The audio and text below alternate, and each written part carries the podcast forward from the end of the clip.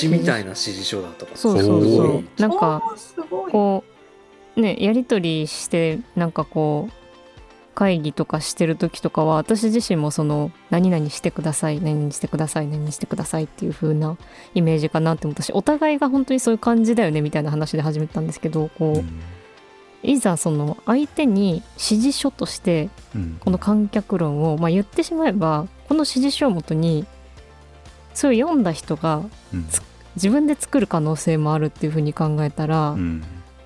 なんかもっとそのなんて言うんだろうな世界観みたいなものをうん。伝えるべきだっていう風うんに自分自身が感じてだからその1例えばまあこたつを置くの間にそのその1のこたつを置くの次2に行ってもいいんですけどその間に詩っぽいものをこうこうやってこう語りかけるような文章やったらこう意外となんかじそっちの方がすごい自分が伝えたいことをちゃんと逆にダイレクトに伝えられるようなうん感触があってだからそれをやってみたら意外とそれあ結構なんかいいなんかいいですねっていう風に僕もなんかすごい事務的なものを思ってたのが恥ずかしくなるぐらいすごくいいっておっしゃってくださったからうん多分本当に書きたい時に多分書くうんものはすごくいいものができるがゆえに、だから多分もう事務的とか仕事として書くってなった時が多分すごくもう苦痛だったんだろうなっていうふううん。な感じたからうん。なんか本当に書きたい時に書かなきゃいけないなっていうのはすごく思ったしだから逆に言うとそのまあ自分がアーティストですって周りに言うことによってそうじゃないアプローチを無理やり挑戦させられることをもうちょっと自分自身も受け入れなきゃいけないなって思ったんですよね。うんどういうこと？どういうこと？なだからいや私別に絵とか描けないしとかうん。言わずにうん絵描けばいいじゃんってちょっとだけ思っち、うんまあ思ったりもして。そうそうだね。それはそうだね。うん。そう。だからそのギャラリーのオーナーと喋ってる時になんかこう、何かやりたいこととか自分のポジションとかを、まあもちろんそれ目指してるポジションとかでもいいけどそれを口に出すことはすごく大事ですっていうのを、うんなんかまあギャラリー、まあ、コマーシャルギャラリーでこうアーティストとしてやっぱりこう提示されたことによって、どんどんその、まあ、作品がもちろん売れたりとか、うん。そのいろんな人が来てくださってどんどんこう空間が変わっていく姿とかを見て、この自分が何者であるかとか自分がどうなりたいのかっていうのをこんなにアピールすることはすごくやっぱり当たり前のようであるんですけどすごく重要なんだなっていうのが分かったから、うん。あちゃんとこの何かを恐れたりせずに 自分はアーティストで、う自分はアーティストですってまず言ってうん。なんかその貪欲にそのなんか表現できそうな場所とかうん。なんか作りたいなんかこういうのもの作ってくれよとかっていう人たちに対して、なんかあんまり襟好みせずにやったらいいんじゃないかなって思ってうん。思ったんですよね。まあ特にスリランカ行ったらよりそれによりそれをこうもっと貪欲にまずできることから全部やっていくみたいなことをした方が多分自分のこのブレイクスルーにはつながるなってまあそりゃそうだね。最近はすごい思ってます。うん。今日さ今日ほらえっと M2 の M2 のねはいはい。今今年の M2 の卒業あ生たちが卒業成果展というか、あ、うん、を終了要するに自分たちの終,、うん。そう終了終了展みたいなのをさ自分たちであのそれこそ西本さんの展覧会の後に同じギャラリーでやってたのね、うん、でうんとこう思ったよりずっといいのよ。うんうんうん、ずっとすごい良かったの、うんうん、でなんかこう何がすごくいいのかなとかって思ってたら、うん。えっと結局あのこうなんだ計画の段階から聞いてたりとかするとさ、こう境界線をさこうなくしたいのに境界線なくならないんじゃないかなって思うような展覧会の、まあキャラクターもさ結構さっきの話じゃないけどさ、うんこう子がみんな器用だからさ、ううん。んこう結構個人主義だしみたいな感じなところもあって、なんか思ったより境界なくならないんじゃないかなみたいな。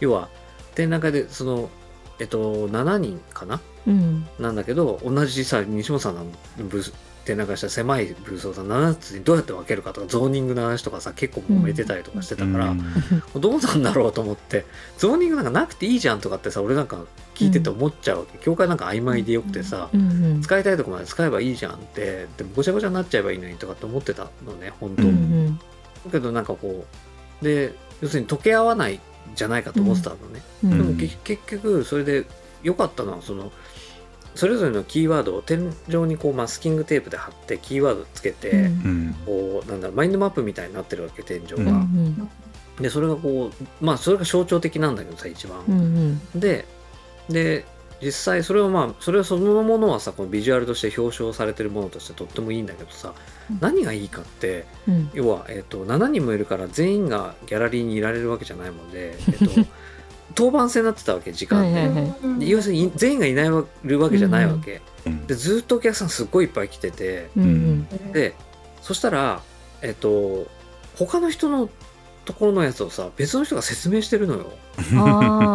そう他の人の論文のことを。うん。この人はねとかって言って沖縄の研究しててとかってさうん加山さんってと日本画のうん人がさあの平松さんってあの沖縄の人の研究をさ紹介してたりとかするのね。うん。なんかあなんかすごいいいなと思ったの。うん。要は上で天井でこう加山さんのとこからうんこう近代とか現代とかさその時代の話がこうやってビーって言ってさローカルとかさ伝統みたいなところにこうやって線が引いてあったりするわけよ。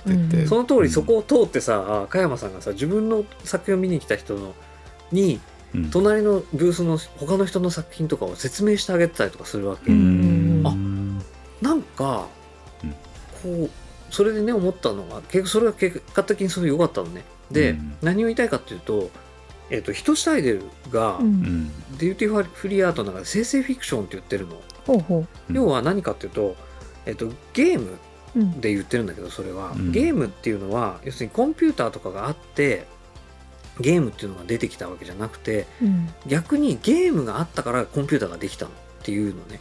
なるほど。そう、はい。それ逆なのよ。要は、えっとうん。フィクションっていうのはうん。要するに現実があってそれからフィクションができるんじゃなくて先にフィクションをうん。うんうん作って、そのフィクションがあってそれに向かって要するにうん。イメージとか追いつく形そう追いつくこと、うん。現実が追いついてくるのよ、だからそういう意味でその天井でみんながつながってますと、みたいなことを先に示したことでうんうん現実が追いついてきて実際の現実が後を追っかけながら実際につながっていくわけ、うんああ面白いね人の想像力の方が先でううん。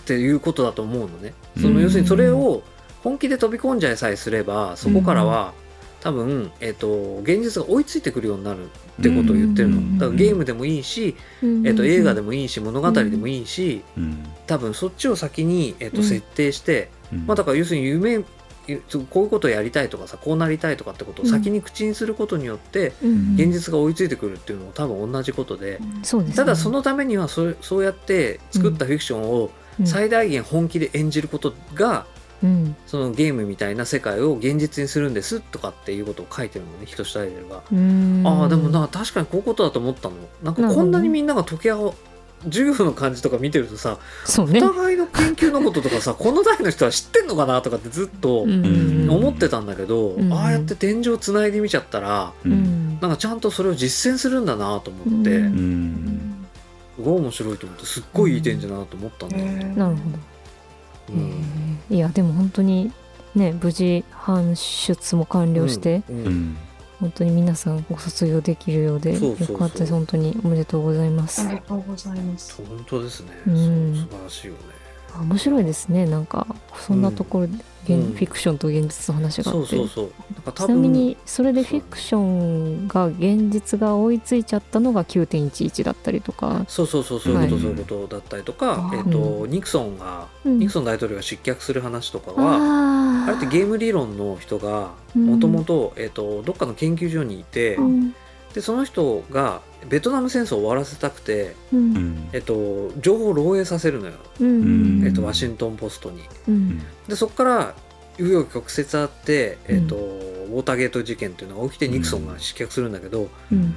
だけどもともと要するにニクソンを失脚させるために直接なんかしたわけじゃなくて情報を漏洩させるってことがうん。そこにつながるんだけどそれはうん。もともとゲーム理論でその人が、うんえっと、要するにシミュレートしてたことなんだよね。なるほど、ね、とはいえとはいえ地位もあって、はい、えっと、立場もある人がそんなことするなんて誰も思ってないわけ。ううん。んでもそうやってゲームが言ってるんだったらやってみようって言って、そこに要するに投げ込んで生成フィクションにかけたわけよ。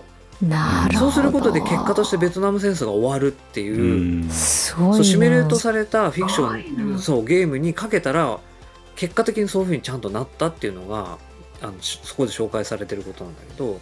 かっけえそうでもそういうもんなんだと思うんだよね。うん。だからイメージとか想像力とかが先に先行してうん。要するに口西本さんがさっきみたいにさ「うん。いや、えっとポッドキャストどこにも出ますから」とかっつっうん。てうん。言ってみちゃうこととかがうん。現実になるんだと思うんだよね。いやうん。本当にそう。それがなんとなく実感できたからこそ、もうなんかやりたいと思ったことはなんかもうおっぴらにどんどん言うべきなんだなと思ったしそういうこそう意外とポッドキャストで喋ったことみんな聞いてるんですよ。なんかこう知らない人にうん。うん「スリランカ行くんですよね」とか言って。そうだよねみたいな。えー、あえーみたいなことが起こるからそうだ。からこでどういうふうにつながっそうそうてそれが現実を作り出すかわからないんだよね。そうだから本当にねやりたいこととかうん。自分がなりたいこととか、うん。なりたい姿とかもううんベラベラ喋るべきなんだなって本当そうだと思いました。うん。そう。であとは、えっと古さが言ってることだけどうん。状況に身を投げ出すんだよ。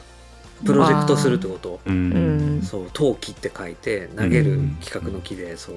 その起きてる状況にうん。あの自分を投げ込むことだよね。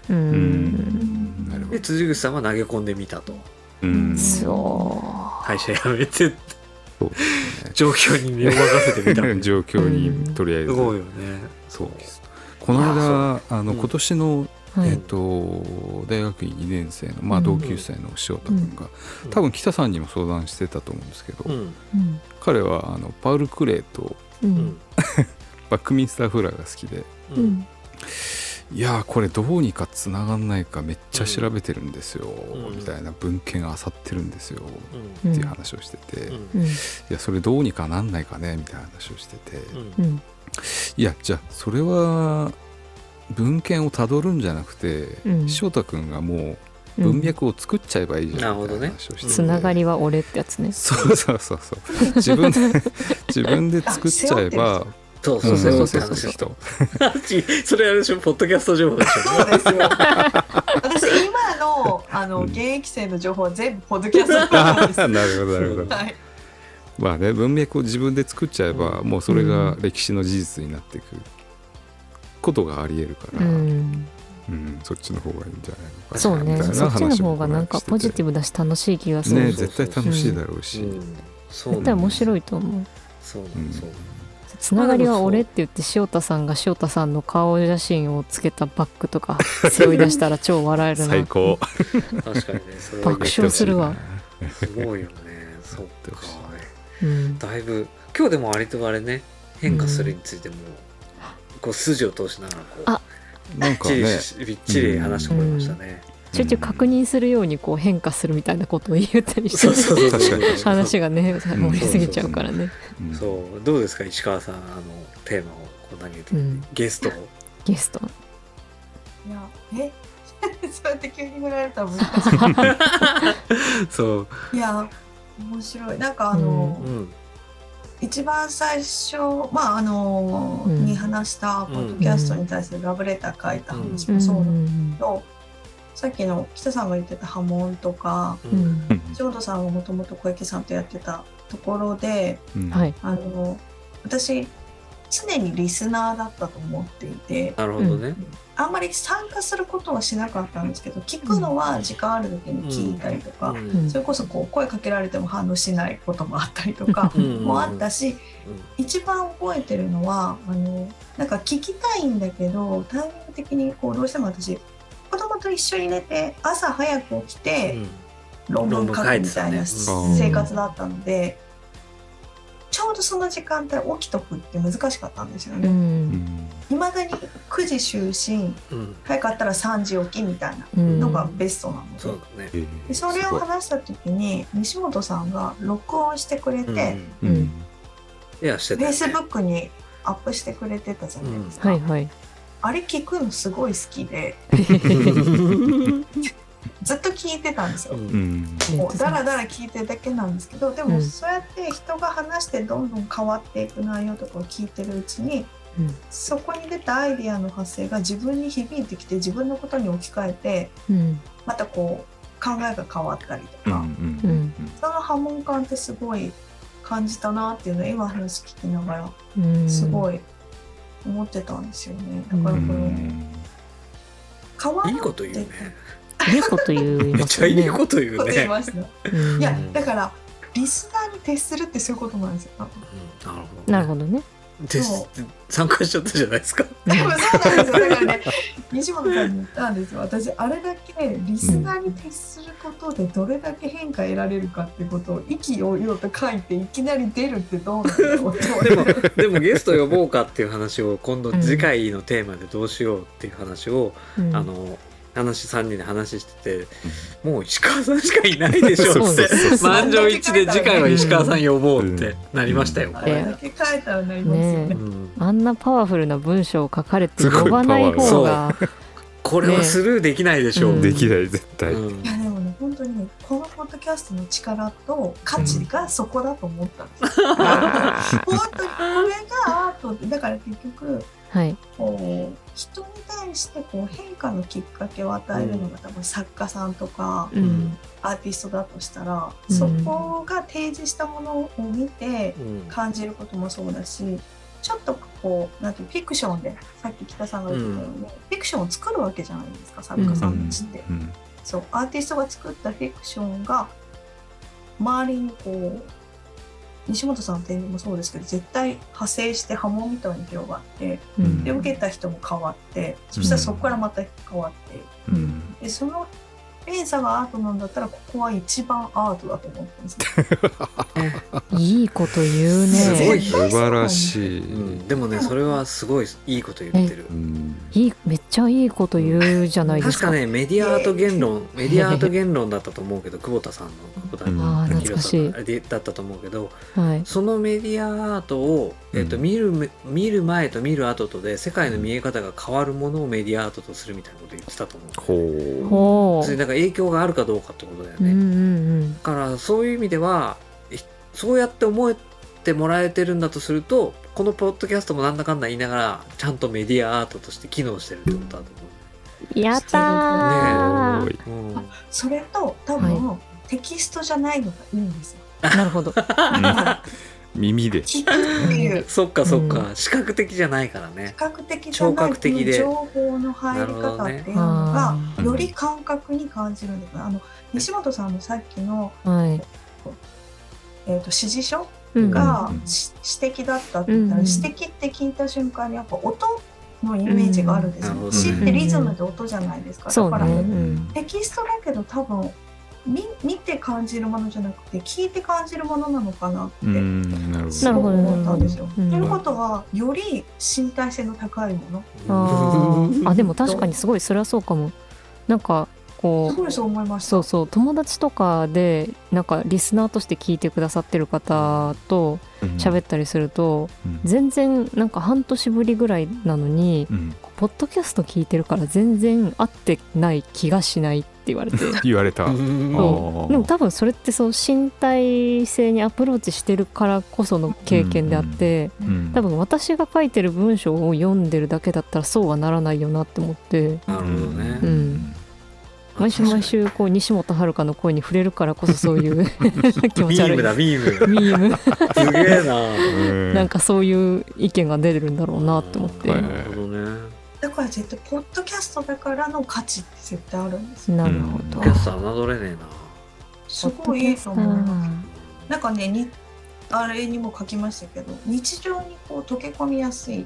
うん。うん。のは、じゃあ私がストリートアートで書いたこともそうなんですけど、うん。日常に溶け込みやすいものこそ価値があるはずじゃないですか。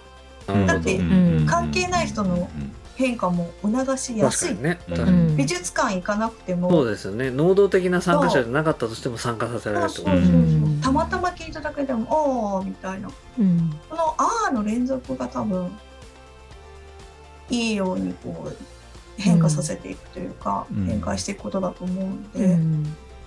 そういいなと思って。でもともとね今回のこの話する時にうん。はい。私がもう一個話してたことに「見る」ってあったじゃないですか。はいはいはい。見ることね。うん。そう。でその見ることっていうのに提案したきっかけになったのが、はい。えっと、去年の夏に高松市の美術館でやってたうん。大野池智子さんの「見る誕生」っていう展示あったんですよ。この間はね静岡でやってたのかな、うーん。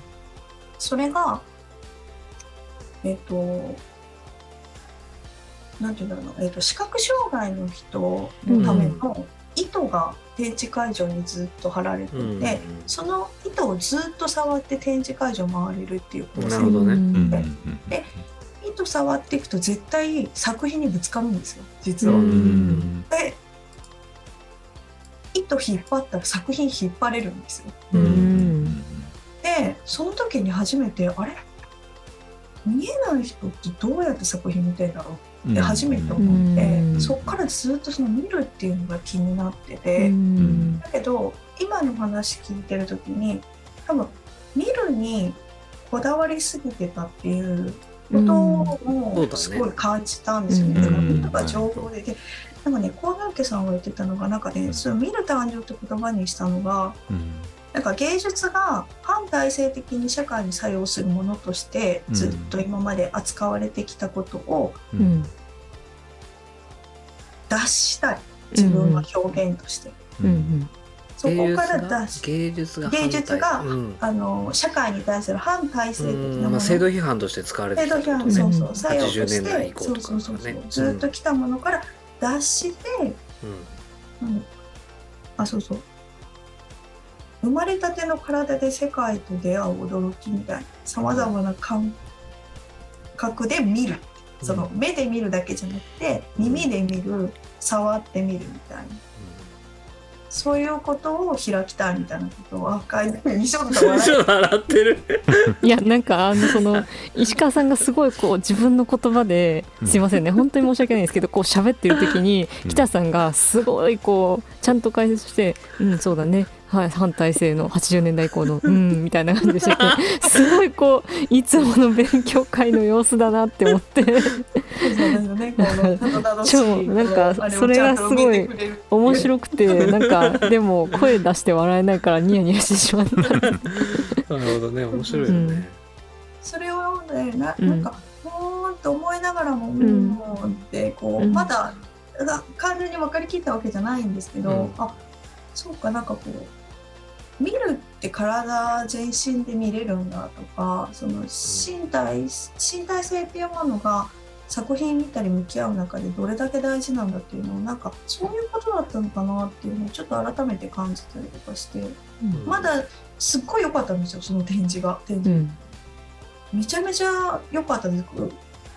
ここ1、2年の中では個人的に一番良かったかもって思うぐらい、すっごいいい展示だったんですけど機会があったら見てほしいけど、もう東京ではしないのかな。うんなるほどね。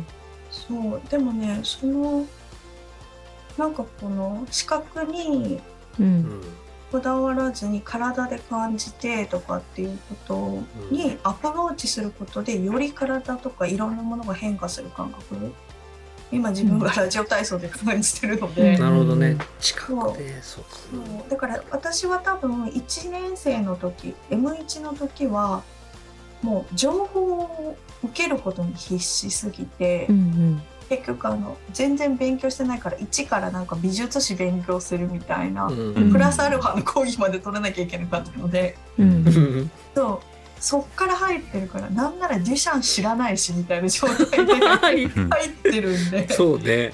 とんでもないじゃないですか今思えばね。まあえー大丈夫よでもね。そうそれで一生懸命もう多分情報を頭に情報を入れることで必死だったから動かなかったんですよね、うん。どこにも出かけないし。だけどそこから自分の足でいろんなところに行って展示見てで触れて感じてってするうちに自分がやっと変わって論文書けて、うんなやっぱりそっちの方が大事なんだなっていう先生にあの場所に行って触れることの価値っていうのをすごい言われた。ああそうね。うん。あそうかと思って頭でっかちになってたなと思ったら、うん。今の時代って情報化社会って言われるくらい、うねん情報の波だからうん。ここに負けないようにするためにああ庭仕事なんだとか。負けないし、うんそうそうで最近思ってあの西本さんに言ったんですけどハーブ育てようって思ってるんです。うん。まうん。うん。まあでもそうだね、うん、難しいな。勝ち負けではないけどね。そう勝ち負けではない。あその時にどういうふうにこう快適に生きるかだよね。うん。よりよく生きるかの、そうですね別に情報を受けないっていう選択肢もあるわけだし。そうそうそうそう。それが処理できないんだったらしなくたっていいわけで、うっんていうのだっていうのも選択肢にあるしうん。別に情報化社会にすげえ飲まれちゃうっていうのも選択肢で別にいいわけだし、うんうんだけどそうやって情報化社会になればなるほど身体の重要性が上がってくるっていうのも実はそうで多すね。分こうズームでばっかりあえて情報の交換だけはできるけど、うん。それは会うっていう情報交換しないけど会うっていうことの行為そのものの価値は絶対上がってるのよ、上がって本当は、ますね。うん。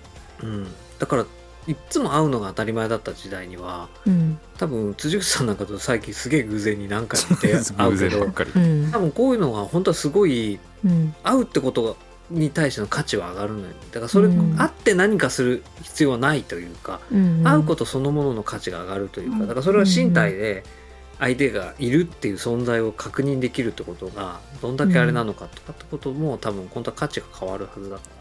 そうですね。ううん。ん。なんかどんだけうん。いいんだと思うんですけどね、うん。そう。どんだけそうですね情報が大きくなってきたとしても、結局はそのそれを処理してるのは人間の体だから、うんまずはその人間の体であることを認識した上で、うん。その情報をどうやって取っていくのかっていうのうをきちんと調整しないとそれこそ頭でっかちになったりとか、うん。まあ取りすぎてうつ病になっちゃったりとかうん。することもうん。あるからなんか自分が人間であることっていうのを忘れちゃいかんよなとはうん。日々日ね。々思いますね。うん。これちなみにねあのコットンさんと今日喋ったことなんですよ。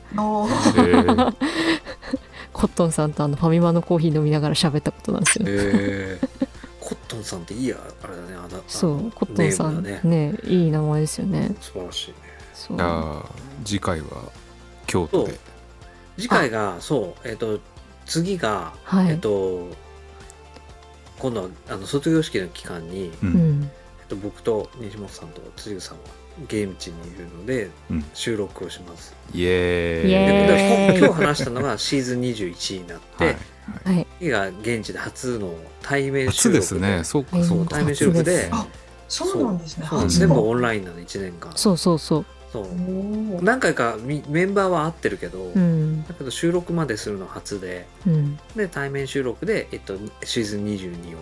うん。で、えっと、今の、えっと、見ることっていう話に関してはちょっとちゃんと石川さんとやんなきゃいけないからちょっとシーズン23か24とかそのくらいで、うんあのもう一度あの参加していただきますので。あ本当ですか？またやってもらえる？そうそう見ることやろうよ。で俺なんかちょっとうんちょっと一つ分かったやっぱ多分。お。そう、まあ、これはもうやっぱりマクルーハン先生だね。出た。そう。もうそうなのそうなのよ。だからね見る見る誕生に関して本当に見てるかどうかっていうのはちょっと俺はうん。実際作品見てないから何とも言えないけどうん。なんかそういうことはどうなのどうなのって聞きたいことはいっぱいある。うん。なんか実際見たそう実際見た石川さんに本当に見てたのかみ要するに触目が見えてない人が見てるっていうことに関してどういうふうに考えるのかとか,、うんうんでそれは見てるにそう見てるになるのかならないのかとかってこととか、うんっうんていうこととかは多分いろいろあると思う。そうすると多分うん。もうちょっと多分考えてくると多分最終的に脳にどういうふうにインプットしてるかだと思うのよね。そうね。要するに目で見てるのを見てるって言ってるのか脳が感じたことを見てるって言ってるのか、うんうん。それって見るってことに対するあの身体的な問題なのよ。うんうんそう。えっとなんだっけ？カンデル？エリック・カンデルのは、ほらなぜ抽象画うん。ははいはいはいはいはい。脳がわかるのかではい言ってることだよね、まさに。だから見るってことは目で見てんのか脳で見てんのかっていうのが 違うのよ。うんうんそのエリック・カンデルの。だからそうすると脳で見てるっていうことを見てるっていうんだったらうん。手で触ることも見てるってことも要するに知覚してるっていうことだよね。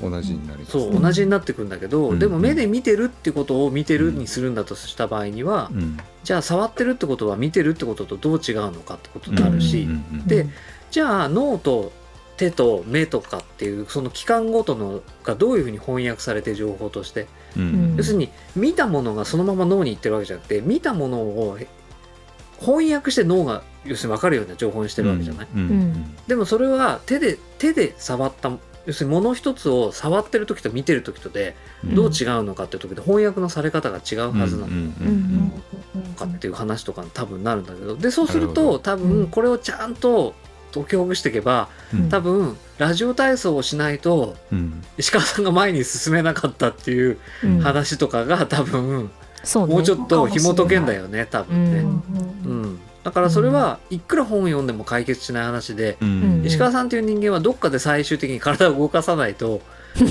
前に進まないタイプなんじゃないかななるほどそうね。かもしれないだからそれが脳に最終的にこういうことだって分からせることなのかもしれないよね。うん。石川さんは武闘派ですからね。そう。うん。体を動かして体を動かして武闘派？